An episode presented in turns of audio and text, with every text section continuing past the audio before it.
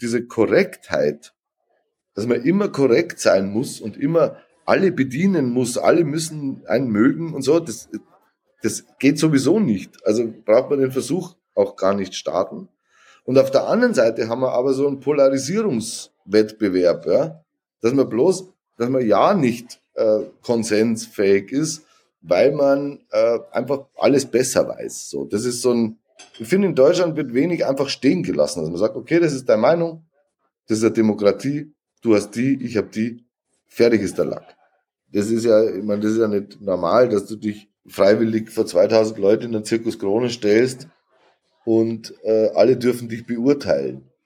Und jeder darf dich, wenn er will, scheiße finden. So. Das, das gibt man sich ja nicht, wenn man noch ganz dicht ist. So. Das heißt, also, es muss aus einer Not entstanden sein, aus einem geliebt werden wollen. Herzlich willkommen. Mein Name ist Daniel Fürk und bevor wir gleich in das Gespräch starten, möchte ich kurz unseren heutigen Gast vorstellen. Hannes Ringelstetter ist Musiker, Kabarettist, Schauspieler, Moderator und Autor. Oder wie er es selbst zusammenfassen würde, Entertainer.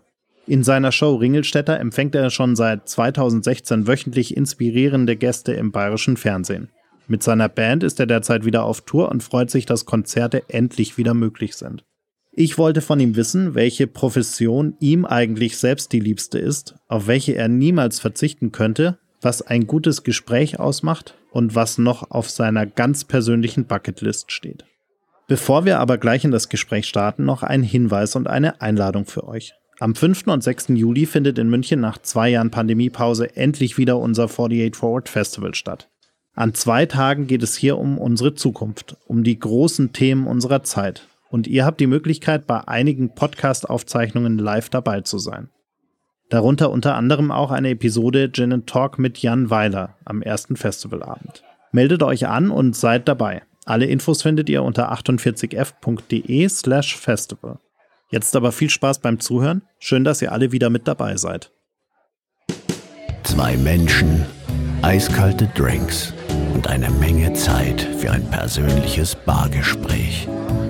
Herzlich willkommen an unserem Bartresen. Herzlich willkommen zu einer neuen Folge Gin and Talk.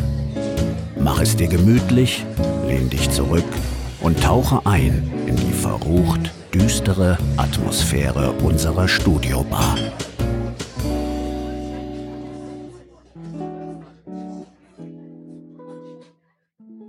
Lieber Hannes, ich freue mich sehr, dass wir uns heute hier virtuell treffen können. Du in deinem Garten, deshalb hört man hier und da auch mal ein Vögelchen zwitschern und ich heute ausnahmsweise mal im Homeoffice. Herzlich willkommen. Die Vögel sind auch echt. Ja, herzlich willkommen auch dir, lieber Daniel. Schön, dass es klappt. Hannes, wenn man sich mal damit beschäftigt, was du so alles machst in deinem Leben, dann ist man ganz schön lange beschäftigt. Da ist der Schauspieler, da ist der Musiker, da ist der Moderator, da ist der Kabarettist, da ist der Buchautor. Wo würdest du denn eigentlich selbst die Priorität setzen oder wie würdest du dich selbst bezeichnen? Naja, also in erster Linie ist es so, dass das so eine bisschen eine deutsche Diskussion ist, wenn jemand so viel macht, weil in Amerika zum Beispiel ist es der klassische Beruf des Entertainers.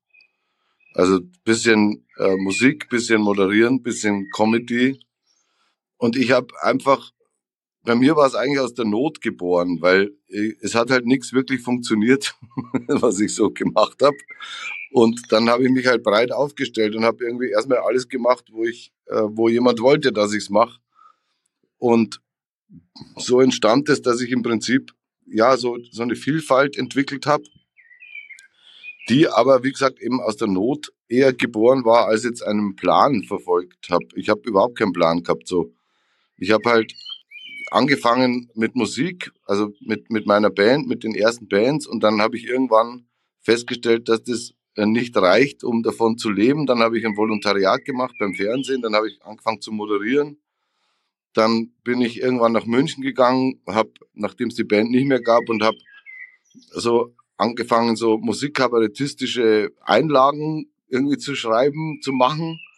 Auf daraus wurde dann ein Programm. Auf einmal war ich Musikkabarettist.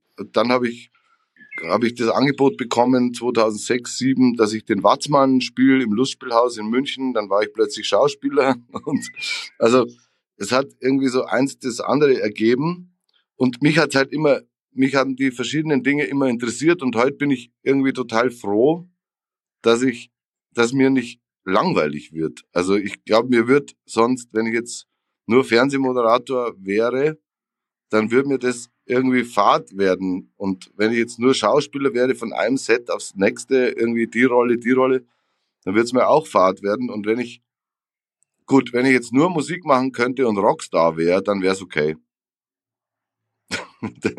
das wäre schon in Ordnung. Wenn ich mich nicht verrechnet habe, dann feierst du in einem Monat ungefähr dein 32-jähriges Bühnenjubiläum. Das 31. hast du groß gefeiert, das 30. fiel quasi der Pandemie zum Opfer. Ja. Wie ist es denn für dich jetzt endlich mal wieder auf der Bühne zu stehen mit Publikum? Also erstaunlicherweise, das Erstaunlichste daran ist für mich, dass ich mit einem Gefühl erst wieder klarkommen muss, das da lautet Lampenfieber. Ich hatte das nicht mehr so vor Corona. Das war alles schwer professionalisiert. Ich habe das gern gemacht. Ich habe das äh, konnte das, glaube ich. Und jetzt so sitze ich dann oder sitze ich in der Garderobe und ich gehe da raus und ich denke mir, boah, krass, das ist so heftig. Das sind, das sind wahnsinnig viele Leute. Man muss, und man hat das so lange nicht mehr gemacht, dass man einfach nicht mehr safe ist. Und das hat aber irgendwie was total Erfrischendes so für mich. Also ich habe so das Gefühl, mir macht so viel Spaß wie vor 20 Jahren halt. Es ist wie, wie ein Neuanfang, was ich total mag an der aktuellen Situation. Dass man, ja, dass man wieder dieses Feuer hat und dass, es, dass man irgendwie checkt, es ist nicht selbstverständlich, was wir da alle tun. Und äh, man, und die Leute haben auch, also die, die Leute, die da sind, die kommen, die sind so heiß drauf irgendwie auf hoffentlich gute Unterhaltung, wie ich das so vor der Pandemie hatte ich so ein bisschen das Gefühl, dass die Leute so ein bisschen satt waren und äh, so überall zwar hingelaufen sind, aber äh, es hat so dieser, es war so, ja, ich kenne alles, ich habe das gesehen, ich habe das gesehen. Ähm, und jetzt sitzen sie da und haben auch so dieses Erlebnis, dass es irgendwie wieder von neuem losgeht. Das finde ich gerade total schön. Und also in der, in, der, in der Halle zu spielen, wo wieder die voll ist und wo Leute sind, die mit Musik abgehen, das ist echt, also mir ist gerade so, wird es so total bewusst, wie, wie, was das für eine tolle Energie ist. Insofern genieße ich es gerade total, das wieder zu machen man merkt auch richtig, dass die Leute sich wirklich freuen, dass sowas endlich wieder möglich ist. Ich habe mir dieses Jahr vorgenommen, auf so viele Konzerte wie irgendwie möglich zu gehen. Und egal wo ich bin, die Leute sind viel ausgelassener, sie freuen sich, sie sind wirklich happy, dass Live-Performances endlich wieder möglich sind. Ja, ähm, das ist echt interessant, dass es so, dass es zum einen so ist, wie du sagst, es ist ein bisschen ein Generationenthema, merke ich. Also je älter die Zielgruppe ist, umso ängstlicher sind die Menschen noch oder kommen nicht oder ähm, haben noch Sorge. Und das finde ich halt auch gerade ein, ein krasses Erlebnis, dass unser Publikum gerade so jung ist wie noch nie. Also weil die Jungen einfach Bock haben zu gehen und natürlich dadurch schon energetisch im Raum was anderes passiert als wenn sie halt sitzen und äh, sich überlegen, äh, macht er jetzt Kabarett oder macht er Musik, ich weiß es nicht. So, aber es ist, ja, es hat, also ich habe sowieso nie, nie verstanden diese, ähm, diesen Wunsch zurück zur Normalität. Ich habe es immer empfunden als Chance zum Neubeginn und empfinde das auch gerade so. Ich empfinde es wirklich als Neubeginn und das finde ich, finde ich wahnsinnig schön. Jetzt eint uns neben der Musik ja auch noch etwas, nämlich die Leidenschaft für gute Gespräche. Ja. Wann hast du für dich denn festgestellt, dass dir das wirklich Spaß macht, also auch mit fremden Menschen so tief in ein Gespräch einzutauchen und mehr über diese Person zu erfahren? Also ich hatte das, also erstmal bin ich einfach mal grundsätzlich interessiert an Menschen. Äh, das, glaube ich, ist die Grundvoraussetzung, dass man sich für Menschen interessiert und irgendwie die Erkenntnis schon lange gewonnen habe, dass quasi jede Biografie in irgendeiner Form Brüche hat, interessant ist und es eigentlich ein normales Leben gar nicht gibt. Weil jeder irgendwie Sachen erlebt, ob positiv oder negativ, die einzigartig sind. Das war mal für mich immer die Grundvoraussetzung schon privat, so dass ich einfach gern Gespräche führe mit Leuten, weil sie mich interessieren. Und was jetzt die Professionalisierung davon angeht, habe ich einfach das große Glück gehabt, oder das empfinde ich als das größte Glück, dass man durch diese Tätigkeit zu einem Leben ohne Vorurteile kommt. Weil man sich einfach wahnsinnig täuscht in, in so, in, gerade bei Prominenten, wie die so, wie man glaubt, dass die sind, weil man irgendein öffentliches Bild hat. Und man stellt dann fest, nein, die sind, alle haben ihre Geschichte, alle landen da, wo sie in ihrem Leben landen, aus irgendwelchen Gründen. Und die meisten, wenn man sie ernst nimmt und sie sich selber nicht zu ernst nehmen, haben eine schöne Geschichte zu erzählen.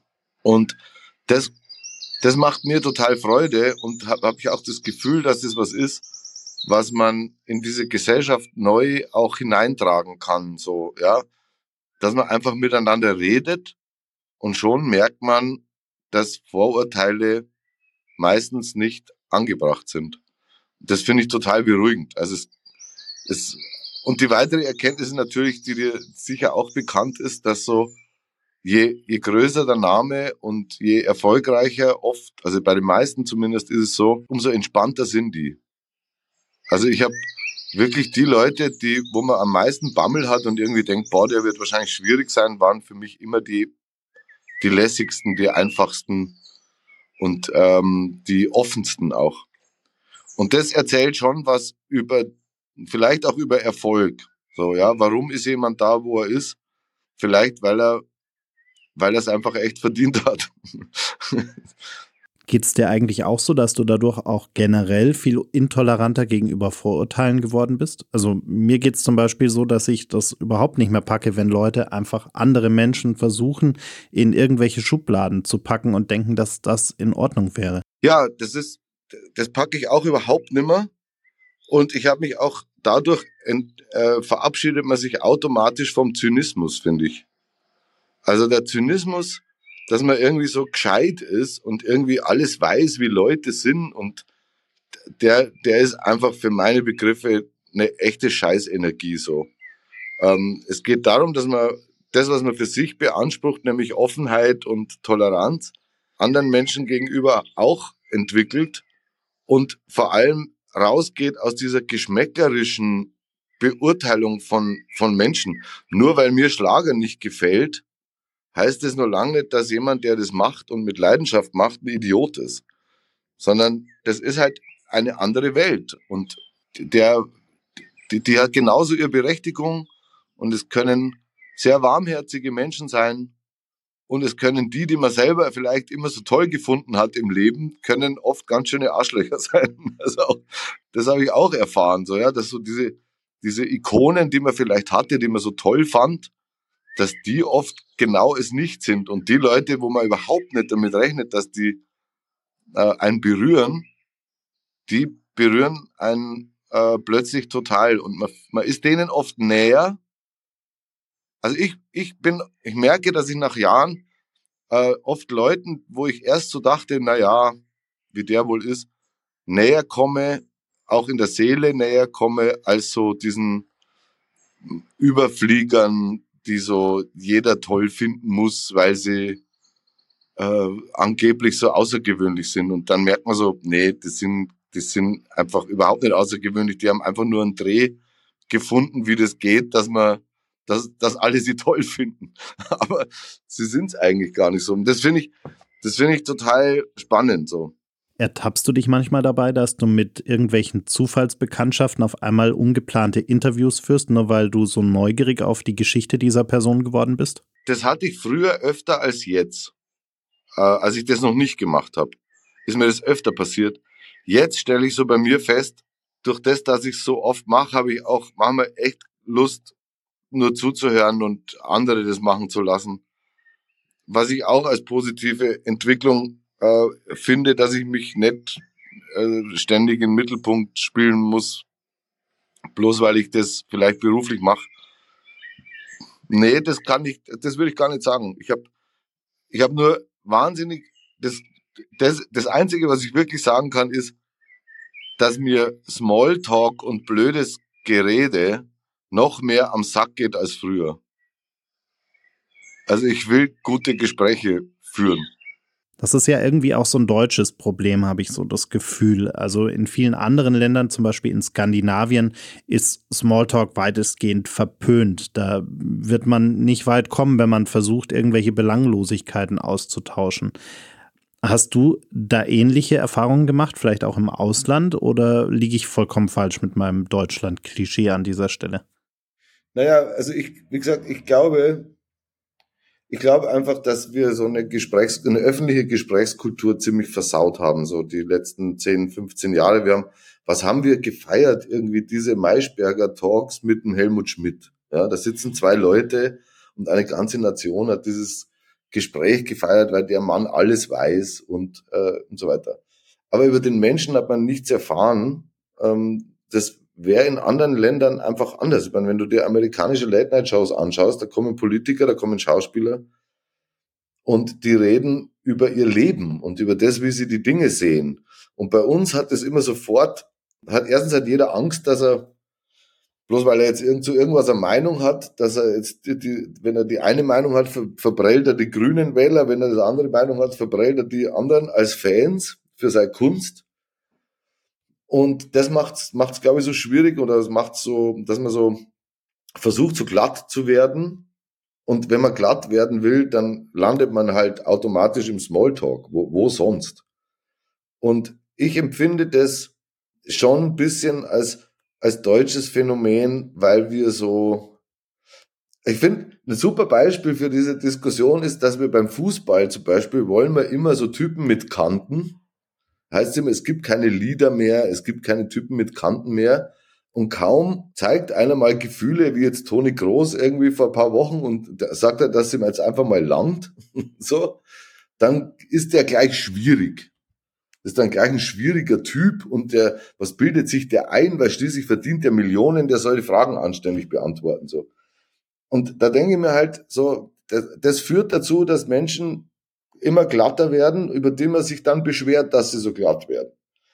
Und das halte ich so ein bisschen für ein deutsches Phänomen, dass man so die, diese Korrektheit, dass man immer korrekt sein muss und immer alle bedienen muss, alle müssen einen mögen und so, das, das geht sowieso nicht. Also braucht man den Versuch auch gar nicht starten.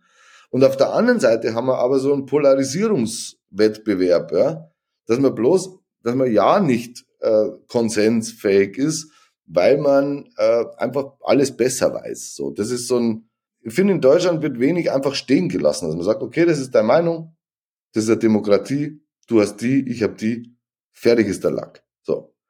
Nein, wir müssen es zerpflücken bis zum letzten Facebook-Kommentar, bis der letzte Vollkoffer auch noch was dazu gesagt hat.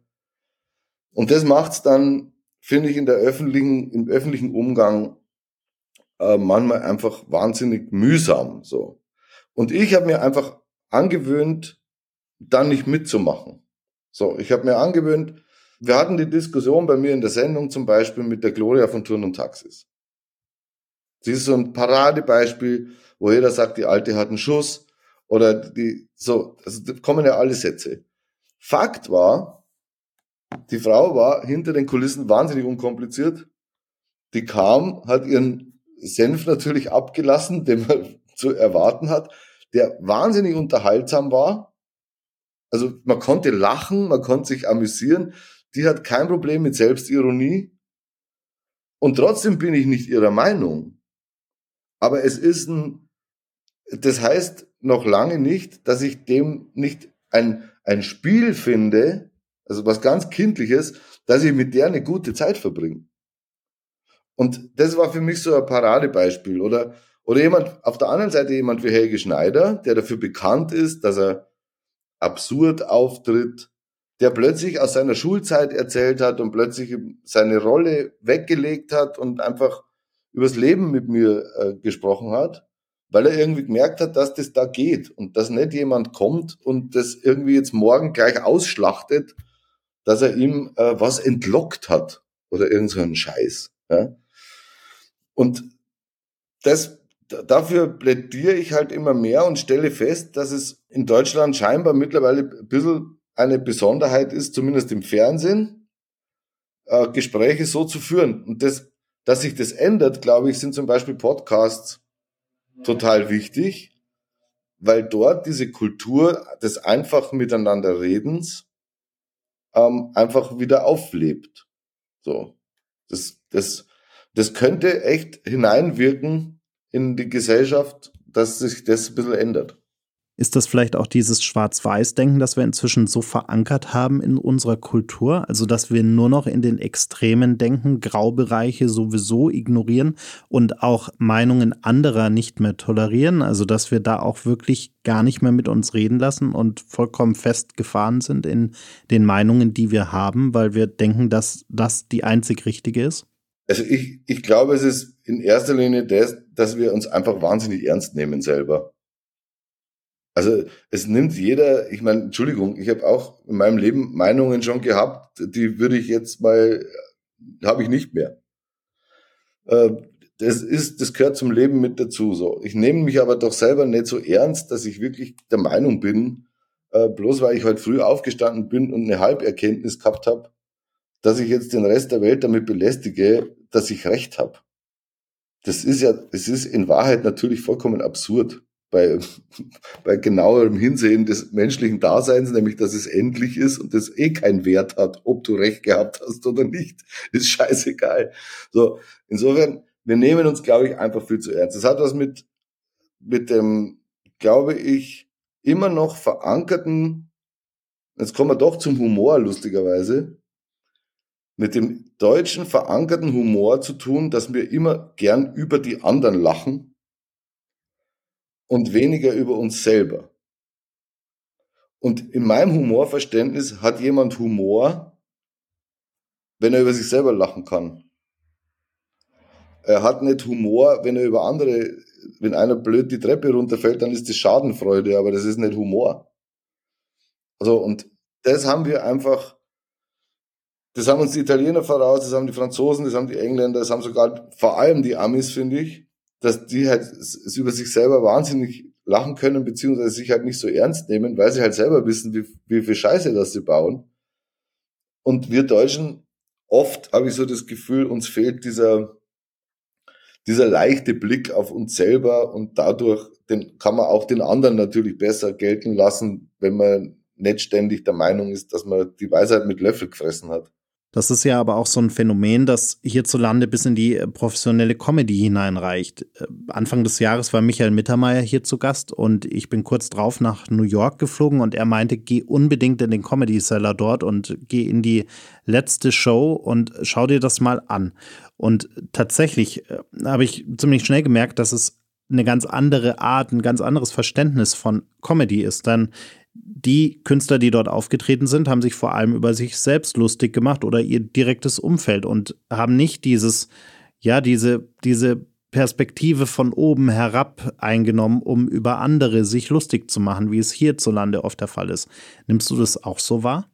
Ja, und lustigerweise habe ich auch äh, die, die, so meine finale, meine finale Heimat, was Comedy angeht, auch in New York im Comedy Cellar äh, erlebt weil übrigens auch auf Tipp von Michel, äh, der ja dort sehr lang äh, um die Wege war.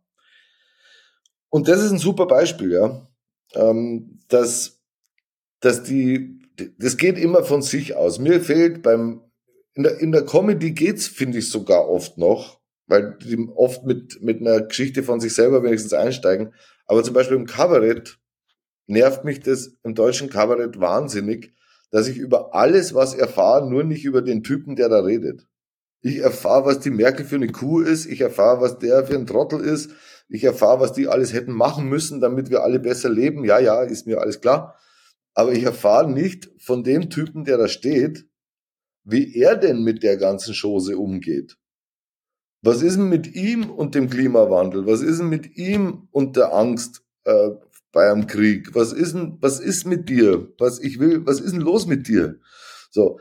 Und das passiert ja in Amerika nicht, weil das Dave, selbst Dave Chappelle, der so äh, hardcore unterwegs sein kann, oder Ricky Gervais und diese ganzen Typen. Und wenn alles gelogen ist, was sie mir über sich erzählen, wurscht. Aber es ist eine Perspektive, die davon ausgeht, ich baue Scheiße.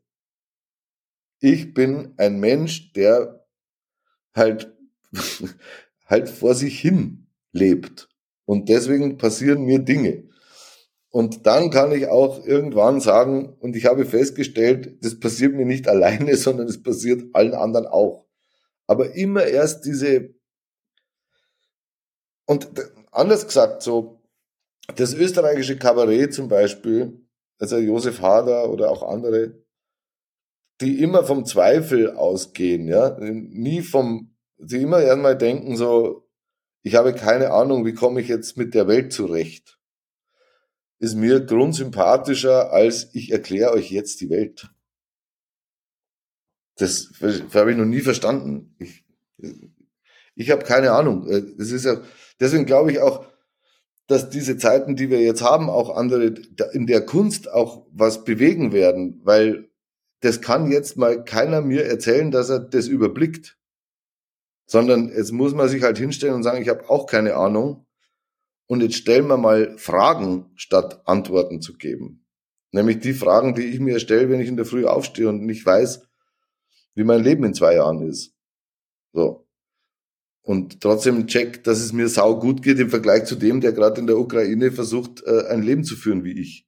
So. Und wenn daraus Humor entsteht sogar noch, dann ist es halt geil. Dann ist es, weil dann hilft's beiden. Dann hilft es dem, dem es gerade scheiße geht und es hilft dem, der Angst hat, weil die einzige Form von der Angst wegzukommen ist nun mal der Humor. Das heißt, du würdest sagen, dass große Krisen, disruptive Ereignisse oder Veränderungen auch wirklich dazu führen können, dass sich der Humor einer Gesellschaft verändert? Also dass sich das Humorverständnis einer Gesellschaft anpasst? Ja, jetzt sage ich mal einen ganzen harten Satz, ohne Hitler kein Chaplin. Und ohne Chaplin, ohne Chaplin keine keine moderne Comedy und ohne moderne Comedy kein Zelensky. Also so ist jetzt total krass runtergebrochen. Du weißt, was ich meine. Da ist alle, alle zu, also alles falsch, was ich sage und irgendwie doch alles richtig. Ähm, aber das meine ich damit. Es ist natürlich so. Es wird, es gibt keine, es, die Entwicklung ist immer schneller als das, was wir denken. Also immer wenn du glaubst, du hast eine Antwort und gehst damit auf eine Bühne, wird im Raum zu Recht einer aufstehen und sagen, das stimmt doch nicht mehr. Weil es hat sich schon verändert. Ähm, deshalb bin ich halt ein großer Fan tatsächlich der, der, der normalen, sag ich mal, der normalen Menschenunterhaltung, nämlich zu sagen, du und ich, wir haben äh, was zu lachen, weil weil uns, weil uns vielleicht beiden das und das auffällt und du hast es nicht gemerkt und ich habe es mir schon gemerkt. Das ist der einzige, ich, das ist der einzige Unterschied, den ich erkenne zwischen einem Publikum und mir zum Beispiel. Auch in der, auch in der Late Night Show. Dass ich, wenn ich diese Anfang-Gag-Strecke mache, kann man sagen, das sind platte Gags. Ja, sind auch oft platte Gags. Übrigens, äh, sehr beliebtes Mittel in Amerika in Late Night Shows, wahnsinnig platte Gags zu machen. Aber mir fällt dir ist es, du kannst nur sagen, dass es ein platter Gag ist, weil du weißt, um was es geht. Also ist es dir auch schon aufgefallen. Du hast es nur nicht gemerkt. Und ich habe es mir halt gemerkt und spreche es jetzt aus.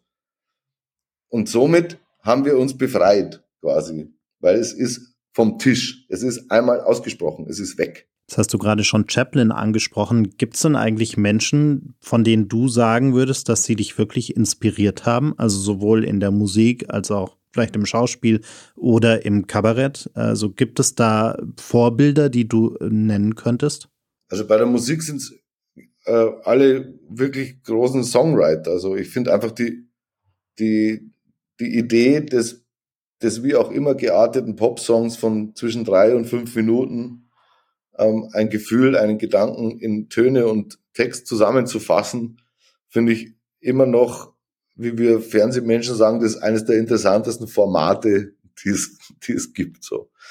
Und wer für mich das, ich bin ein großer Eddie Vedder Fan, ähm, halte ihn halt für einen wahnsinnigen Songwriter, ähm, fand aber auch so dieses simple, dieses simple Songwriting von einem Johnny Cash immer, immer großartig, ähm, mag aber auch Lieder von Sting, also das hat, also für mich ist es keine Genrefrage, sondern äh, dieser, dieser Hingabe dem Song gegenüber, so.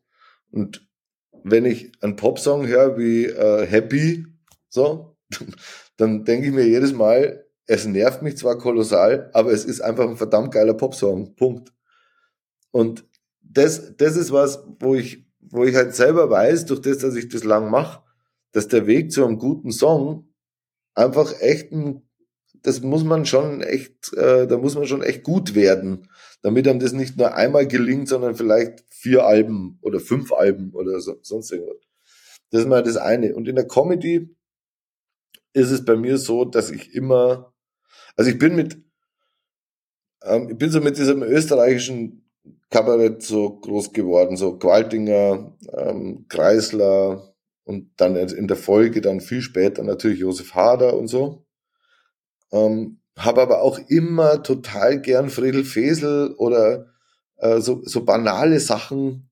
Fand, wenn jemand, wenn es einfach lustig ist, mag ich das total gern, ohne Überbau, ohne intellektuellen Überbau, sondern einfach mal Scheiß machen. So. Ich war mit zwölf war ich Otto-Fan, weil ich das Wahnsinn fand, diesen ganzen Blödsinn mit diesem Hänsel und Gretel-Scheiß und so Zeug. Oder so Pete Glocke, so, so Leute, die die Absurdität einfach feiern. So.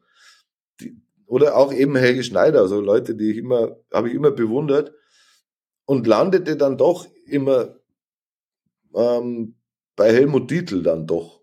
Also ich glaube, dass für mich wenn es um, um Dialoge geht, dass Menschen untereinander Humor produzieren, indem sie sich missverstehen, ist für mich Helmut Dietl die, das Maß aller Dinge. Und da ist Kiroyal für mich immer noch das Unterschätzteste, weil da findet das halt einfach minütlich statt. Und der ist für mich, was Dialoghumor angeht, äh, unerreicht. Ja, das stimmt. 100 Meter ungefähr von hier ist die berühmte Kiroyal-Wohnung. Und jedes Mal, wenn ich da vorbeilaufe, denke ich mir, ich müsste mir unbedingt mal wieder diese großartige Serie anschauen. Und äh, ja, man kann sie wirklich immer und immer wieder ansehen. Ja, oder Stonk. Ich meine, Stonk ist, Stonk ist der Wahnsinn. Das ist das Feuerwerk an Unfassbarkeiten, an Sätzen. Also kann ich mich, den kann ich mir nach jetzt fast 30 Jahren immer noch anschauen und lach mich kaputt. Bist du eigentlich eher der Typ, der wirklich zu 100 Prozent immer vorbereitet ist, alles unter Kontrolle haben möchte und äh, wirklich alles perfekt haben will?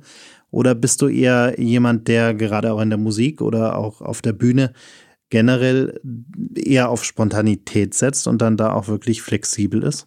Es ist also grundsätzlich fühle ich mich am wohlsten ohne Netz und doppelten Boden. Das ist irgendwie absurd, weil es eigentlich fahrlässig ist, psychisch.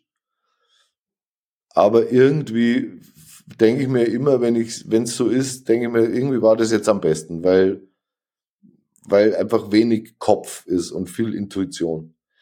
Ich habe für mich so, ein, so eine Direktive ausgegeben, die lautet, wenn was richtig Gutes da ist, an Material quasi, dann muss man es auch echt gut spielen und gut vorbereiten. Weil dann ist es noch besser.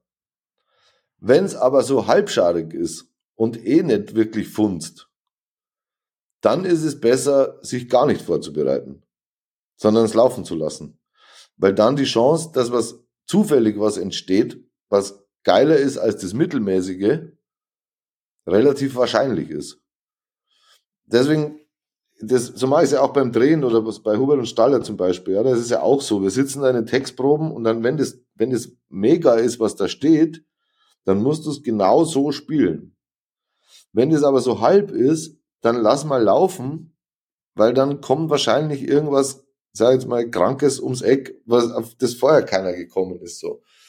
Und das, da hilft halt einfach, bei mir, sage jetzt mal, die, die Routine oder dass ich es halt schon lang mache, dass ich vor der Situation, dass kein gutes Material da ist und man jetzt einmal mal laufen lässt, vor der habe ich keine Angst. Wenn du mal an deine Schulzeit zurückdenkst, warst du eigentlich irgendwann auch mal eher so der schüchterne Typ, der eher Probleme hatte, sich in diesem sozialen Gefüge der Schule zurechtzufinden, der es vielleicht nicht so leicht hatte, Freunde zu finden und da akzeptiert zu werden? Oder warst du schon immer eher der, ich sag mal, Anführertyp, der einfach Freunde gefunden hat, mit dem alle irgendwie was zu tun haben wollten?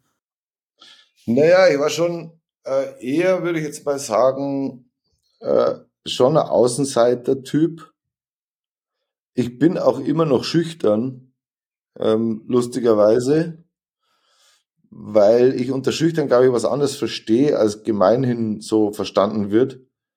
Ich bin schüchtern, weil ich das vielleicht auch ähm, ein Teil dieser Gesprächsführung, die ich mache, weil ich wirklich relativ am Anfang der Begegnung anfange in den Gesprächen, weil ich eigentlich schüchtern bin. Also ich würde jetzt nie über jemanden drüber fahren gleich mal, weil ich, wenn ich ins Gespräch komme, so wie wir jetzt, dann komme ich schon ins Laufen. Das ist schon klar, weil ich halt über Sprache verfüge, so. Aber vom Wesen her bin ich äh, grundsätzlich mal schüchtern und ich glaube auch, dass gerade diese Rampensäue, von denen man immer spricht, sich halt eine Technik zugelegt haben, dass man das nicht merkt, dass sie eigentlich schüchtern sind. Und das trifft bei mir auf jeden Fall auch zu. Also ich brauche für Offenheit, für echte Offenheit, was mich angeht, sehr lange. Und das würde ich als schüchtern bezeichnen. Ähm, ich weiß nur, wie das geht. dass es zu diesem Punkt nicht kommt. Wenn du weißt, was ich meine. Ja? Mhm. Ich meine, kann ein Gespräch so oder so einen Abend so machen, dass äh, überall um alle geht, aber nicht um mich. das kenne ich irgendwoher. ähm, das, das kann ich ganz gut. Insofern, ja, die Schüchternheit kommt sicher aus einer Außen, aus einem gefühlten Außenseiter äh. Und bei mir ist es gekippt. So, ich war bis, bis 14, 15 eher Außenseiter. Und dann habe ich halt losgelegt so und war dann mit, in der, in der sagen wir, safe, weil ich gute Freunde hatte. Und ab dem Zeitpunkt äh, habe ich dann, war ich dann schon sehr im Mittelpunkt, weil ich halt mir die Skills zugelegt habe, äh, die man tunlichst sich zulegen sollte, nämlich Gitarre spielen und äh, lustig sein und kein Kostverächter.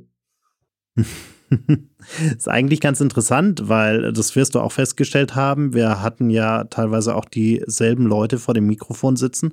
Viele von denen, die heute erfolgreich sind oder auch im Rampenlicht stehen, eint wirklich diese Historie in ihrer Kindheit und Jugend, dass sie oft eher Außenseiter waren und sich da irgendwie rauskämpfen mussten.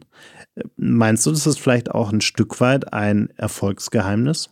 Ich glaube zumindest, dass es die Initialzündung ist, aus einer Not heraus und aus einem geliebt werden wollen, diese Hürde, sich zu präsentieren und sich ja total angreifbar zu machen die ganze Zeit, dass du die nur nimmst, wenn du eine Not hast. Mhm. Äh, weil das, das ist ja, ich meine, das ist ja nicht normal, dass du dich freiwillig vor 2000 Leute in den Zirkus Krone stellst und äh, alle dürfen dich beurteilen. Und jeder darf dich, wenn er will, scheiße finden. So. Das, das gibt man sich ja nicht, wenn man noch ganz dicht ist. So. Das heißt, also, es muss aus einer Not entstanden sein, aus einem geliebt werden wollen. Und ähm, das, dieser Drang muss größer sein als die Angst äh, zu versagen. Und das, das glaube ich, eint nahezu alle, die sich auf Bühnen oder vor Kameras präsentieren, dass sie das als Weg gesucht haben, ähm, um, um Anerkennung zu bekommen und Liebe zu bekommen. Das ist, glaube ich, ganz banal. Schlimm wird's, wenn es dabei bleibt, finde ich. Also, wenn man irgendwie dann sich, wenn man keine Leidenschaft entwickelt für die Sache, sondern immer nur damit beschäftigt ist, ob einem die Leute geil finden. So, dann finde ich, wird's in der Betrachtung sehr schrecklich. Aber als Initialzündung ist es, glaube ich, unabdingbar. Mhm. Also quasi auch aus dem Gedanken heraus, dass es ja irgendwie nur besser werden kann und dass man dafür auch gerne das Risiko in Kauf nimmt, dass vielleicht dann doch schlechtes Feedback kommt, aber dass es ja quasi nicht schlimmer werden kann, als es eh schon ist. ich, ich befürchte, dass es nicht so äh, bewusst abläuft, ähm, sondern dass, dass, dass dich deine Psyche einfach dahin treibt und äh, du es deswegen machst. Und sobald du anfängst, das zu reflektieren, kriegst du die Hosen voll. Also, also glaube, es ist eher unterbewusst. Wir haben es ja eingangs schon gesagt, du machst wahnsinnig viele Dinge und hast schon wahnsinnig viele Dinge gemacht, aber wenn du jetzt mal so in die Zukunft schaust, gibt es eigentlich noch Dinge, die du gerne mal machen würdest, die du gerne mal umsetzen würdest? Hast du sowas wie eine persönliche Bucketlist für diese Dinge? Da komme ich zurück auf das, wo wir vorhin gesprochen haben. Ich, also was ich, wo ich wirklich einen Ehrgeiz entwickeln will, ist äh, gute Songs zu schreiben. Das finde ich ist was, da will ich einfach immer besser werden. Das merke ich äh, jetzt, dass ich Songs immer mehr eigentlich für mich schreibe oder für, für um des Songs willen und weniger für ähm, wie wird er wohl bei den Leuten ankommen, äh, die Nummer. Und auf die auf den Rest der Frage muss ich eigentlich so antworten, wie ich eingangs versucht habe es zu sagen. Ich habe überhaupt keinen Plan. Ich habe einfach, ich weiß, dass die Dinge werden kommen, die werden mich, wenn sie mich reizen, werde ich sie machen. Wenn sie mich langweilen, werde ich sie nicht machen. Das ist meine einzige Devise, die ich immer hatte, dass ich relativ wenig äh, beeindruckbar war von, von Geld zum Beispiel. Also ich habe noch nie was gemacht, bloß weil es viel Geld dafür gibt. Das ist mir scheißegal. Wenn es mir keinen Spaß macht, dann mache ich es nicht. Und auf der anderen Seite mag ich viele Sachen, weil sie mir einfach taugen und ich weiß vorher schon, dass ich am Schluss nichts rumkommt. Aber es wurscht so. Äh, ich habe Bock, immer mehr Bock, einfach mit unterschiedlichen Menschen, die diesen Umgang pflegen, den wir jetzt eigentlich die ganze Zeit besprochen haben, die Lust haben, in dieser Energie äh, Sachen zu kreieren, die anderen Menschen Freude bereiten. Das ist mein Credo, so. Und da habe ich das große Glück, dass ich die immer wieder treffe, immer wieder jemanden treffe und mir denke, boah, krass, jetzt lass uns was zusammen machen, weil, weil das gemacht gehört irgendwie, so. Und ich selber habe das nicht so, dass ich jetzt sag, ich, diesen, diesen üblichen Schauspielersatz, ich würde einmal mit Tarantino drehen, nee, von mir aus, also keine Ahnung, mir wurscht. Ähm, oder ich mag jetzt unbedingt, äh, ich hatte ganz lang, hatte ich so ein Ding, dass ich mir denke, ich muss einmal in meinem Leben in der Olympiahalle spielen. Und dann hat unser Booker letztes Jahr den Termin ausgemacht in der Olympiahalle und dann haben wir jetzt mit Corona irgendwie so, uns haben wir gedacht, boah, das ist vielleicht doch echt sehr mutig. Äh, und dann habe ich gemerkt, dass ich überhaupt nicht dran hänge, dass es mir eigentlich total wurscht ist. Dass ich eigentlich eh viel lieber zweimal im Zirkus Krone spiele, wenn er voll ist, als einmal in der Olympiahalle, wenn sie halb voll ist. Und insofern relativiert sich das bei mir dann auch immer wieder. Und ich denke mir so, gut, dass ich, gut, dass ich es nicht gemacht habe, sonst wäre es vielleicht ein Reinfall geworden oder so.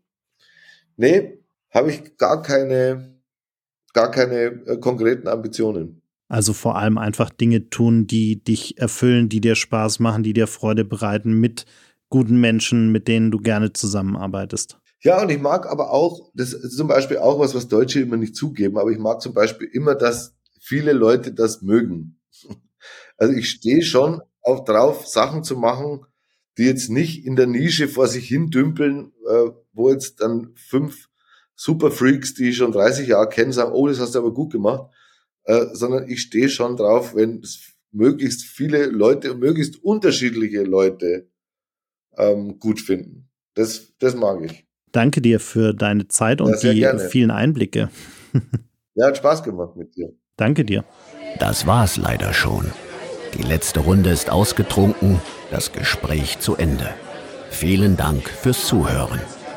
Bitte nimm Rücksicht auf die Nachbarn und sei leise, wenn du die Bar verlässt.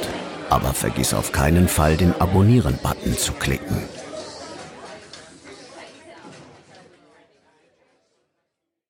Gin and Talk ist ein Podcast von 48 Forward, produziert in den 48 Forward Studios in München.